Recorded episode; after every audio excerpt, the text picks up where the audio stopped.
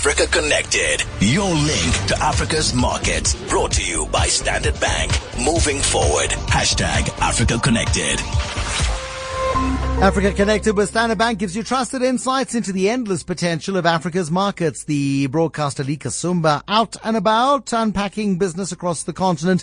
Last week she was in Ghana. You can follow her journey on africaconnected.co.za and on social media. Hashtag Africa Connected in studio right now for a recap of her trip and showing off her shopping. Yes. Isn't it lovely? I had to go to Ghana and come back with something that was kente and modern. So I love this bag. I actually It's a handbag and this is kente fabric. Yes. It's the fabric, if you're not familiar with it, that is red and yellow and black and green, geometric patterns, magnificent. And this is locally made. You bought this on the side of the road. I bought it on the side of the road for 150 rand. The stitching is What? excellent. Yes, the stitching, everything was excellent. It was really well done. But in Ghana, they're really good at tailoring and putting their fabrics together and they're really creative as a people. So I was, I really got so lucky. I could have bought a whole bunch and sold it, but I guess customs would have been an issue. it becomes it becomes a problem. Now listen, Kumasi, this is where you were Yes. last week. It is Ghana's second biggest city. It, it seems a lot more vibey and fun than Accra. Is that as important? Well, I think what makes um, Kumasi a lot more seem to be more vibey and fun is the fact that it's developing. So every time there is a developing city, there's a lot more energy,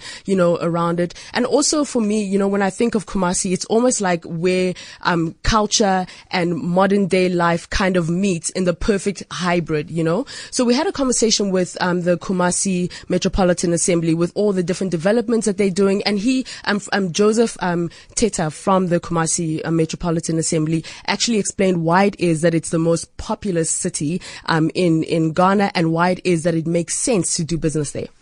It's the most populous city in Ghana. Based on a population growth rate of 3.196%, currently we have a resident population of 2.5 million, then a floating population of 1.5 million. The reason being that it's a transit city. All the landlord countries like Mali, Niger, Burkina Faso have to use Kumasi to access those places. And the northern sector of the country to have to use Kumasi before they can access the capital. So it's serving as a transit point for about 30 million people. So the market is there. Then you come to what should we invest in? When you come to the real estate industry, now Kumasi is changing. It's becoming a cosmopolitan in nature. Hence, the need for high income residential area is, is on the demand, especially around the palace, the Manhyia Palace. The king has given over 80 acres of land to develop into that.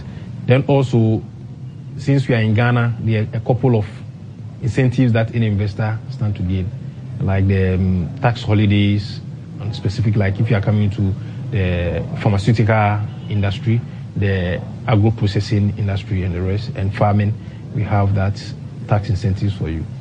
I I do love how specific he is. They've got growth of 3.196%. Yeah, no, let's not mess around. Let's not mess around. Let's be exactly right. Now, I'm assuming when you are in, uh, in Kumasi, you don't simply jump into an Uber. Not because Uber's not interested, but Uber can't break in. They've got their own version. Yeah, they've got their own version. So basically, Yenko Taxi is um, was started by a, a Ghanaian entrepreneur, um, you know, Kusam Apia. And basically, the whole idea is that when he moved back from the UK, it's the story of the expat moving back home. He moved back from the UK. He decided to try and find a way to to preserve the local market so that you still have the, you know, you still have the culture and the beauty of the taxis because the taxis are quite highly decorated and you know, in the local flavor, but you also have the the convenience of the app. So this is basically the the hybrid or the marriage between Uber and and Metro taxis. And by, and I mean, the, the vibe, of course, is there, which is great.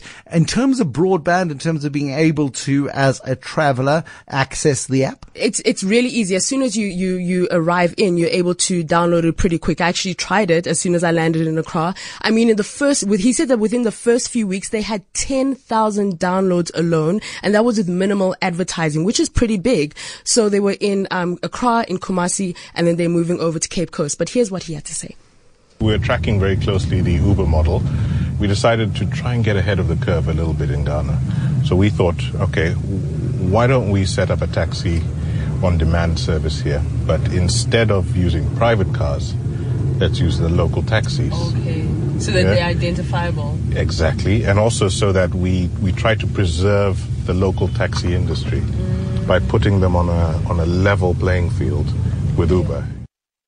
Beautiful, rich voices. I want to be a Ghanaian man. I really, I really do. Um, do they have the answer for Silicon Valley? Are, are they creating their own sort of tech hubs in Kumasi? Well, the thing is in Kumasi, Kumasi is kind of seen as where, where it comes to tech, it's like the tech enablers more than anything else. So we did speak to somebody from who was behind all of that. And he basically said about how the tech sector was not a sector as much as it was an enabler for the other sectors. And in Kumasi, because people, uh, you know, it's like a developing city and they have the university for, um, you know, um, Kwame Nkrumah University that's there.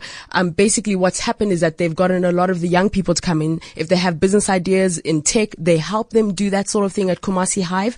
And pretty much what happens is that they enable young people, they enable them to make more money. They enable different sectors like education, medicine, and so on and so forth, as well as money. As we know, mobile money is pretty big within the continent. And so because of that, people are willing to take risks and everything literally works on an app in Kumasi, which is quite amazing for a developing city when you think about it. I mean, even with the, with the open market that we went to, all of the different, um, all of the traders and the vendors are actually, they are actually all going to have biometrics to get into the, the facilities, which is phenomenal. And that is how far the, the government in Ghana is thinking, you know, as they urbanize and as they develop, they're making sure that their people don't get left behind, which is what I think is beautiful about Kumasi and beautiful about Ghana as a whole. You had a great trip very clearly. Where are you off to next? I'm off to Ethiopia, first time ever. I'm so excited. I'm, yeah, I might have to extend that trip. I think you might. Um, uh, if you want more of these travels, go to africaconnected.co.za. Standard Bank calls Africa home and drives her growth, combining their strong African presence with global capabilities. Standard Bank supports businesses that need a banking partner who knows Africa. Standard Bank has partnered with us on Africa Connected to give you in-depth, first-hand insights into Africa's diverse markets and the innovative solutions that come from Africa. Next time, Lee is going to Ethiopia. Mad jealousy on that one. Standard Bank, moving forward.